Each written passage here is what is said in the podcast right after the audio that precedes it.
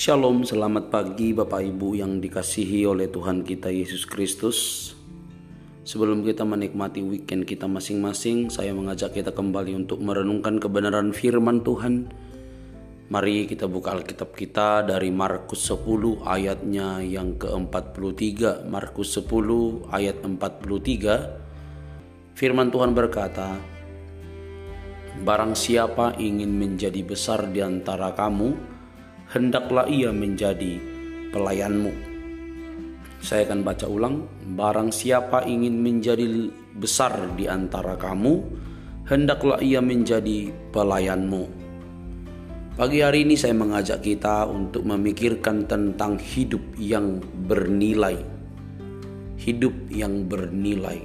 Saya dan Bapak Ibu pasti merindukan bahwa kehidupan kita ini penuh makna penuh arti baik bagi diri sendiri, keluarga, dan juga orang lain.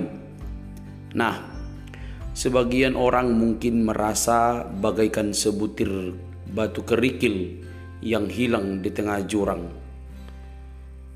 Namun, seburuk apa pun penilaian kita terhadap diri kita sendiri, kita tetap dapat sangat berguna bagi Allah dalam sebuah perjamuan kudus di awal tahun 1968, Martin Luther King mengutip sabda Yesus dalam Matius 10 tentang hal melayani.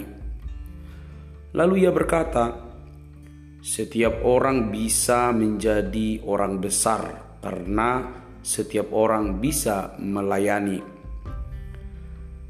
Anda tidak perlu menjadi seorang sarjana untuk melayani. Anda tidak harus pandai berkata-kata untuk bisa melayani. Anda pun tidak perlu mengenal Plato atau Aristoteles untuk bisa melayani. Saya pikir Bapak Ibu juga paham, artinya bahwa dalam berbagai macam keterbatasan kita, sebenarnya kita bisa melayani. Kita hanya membutuhkan hati yang penuh kasih karunia, jiwa yang digerakkan oleh kasih. Jadi, kalimat tadi memberitahukan kepada kita bahwa kita atau siapa saja dapat melayani. Yang terpenting kita membutuhkan hati yang penuh kasih karunia, jiwa yang digerakkan oleh kasih. Nah, Bapak Ibu yang dikasih oleh Tuhan, ketika para murid murid Yesus berdebat untuk memperebutkan tempat terhormat di surga. Yesus mengatakan kepada mereka, "Barang siapa ingin menjadi besar di antara kamu, hendaklah ia menjadi pelayanmu." Dan barang siapa ingin menjadi yang terkemuka di antara kamu, hendaklah ia menjadi hamba untuk semuanya. Karena anak manusia juga datang bukan untuk dilayani, melainkan untuk melayani dan untuk memberikan nyawanya menjadi tebusan bagi banyak orang. Markus 10 ayat 43 sampai 45. Perhatikan bahwa para murid itu berdebat supaya siapa yang mendapatkan tempat terhormat di surga. Lalu Yesus memberikan kalimat-kalimat yang begitu menohok hati mereka bahwa kamu harus menjadi pelayan seperti itu, harus menjadi hamba gitu. Saya dan Bapak Ibu jadi bertanya-tanya kemungkinan seperti itukah pengertian kita tentang kebesaran? Apakah kita melayani dengan senang hati mengerjakan pekerjaan yang mungkin tidak diperhatikan? Ayo, mungkin selama ini kita tidak pernah melayani di mimbar atau di depan pintu penyambut tamu, tapi kita sering melayani di bagian belakang, misalnya menyediakan piring, membagi-bagi makanan, dan itu jarang terperhatikan.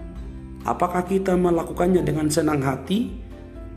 dengan hati yang tertuju kepada Tuhan, itu juga bentuk pelayanan yang sangat dihargai oleh Tuhan. Apakah pelayanan kita lebih ditujukan untuk menyenangkan Tuhan daripada memperoleh pujian manusia? Nah, ini yang menjadi pertanyaannya untuk kita.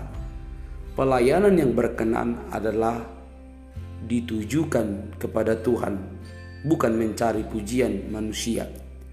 Jika kita bersedia menjadi pelayan, kita akan mendapatkan kebesaran yang sejati.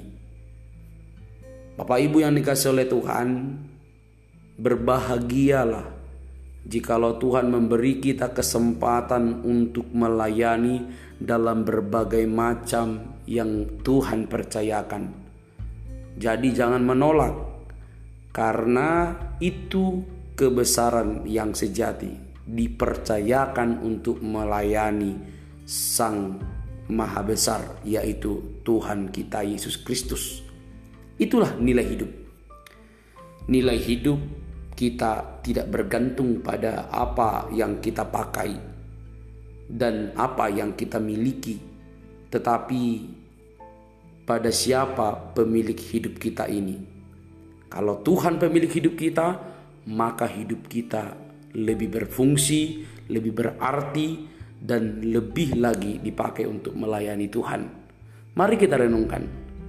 Semoga kita diberkati, Tuhan Yesus menolong kita dalam weekend dan mempersiapkan diri untuk ibadah minggu.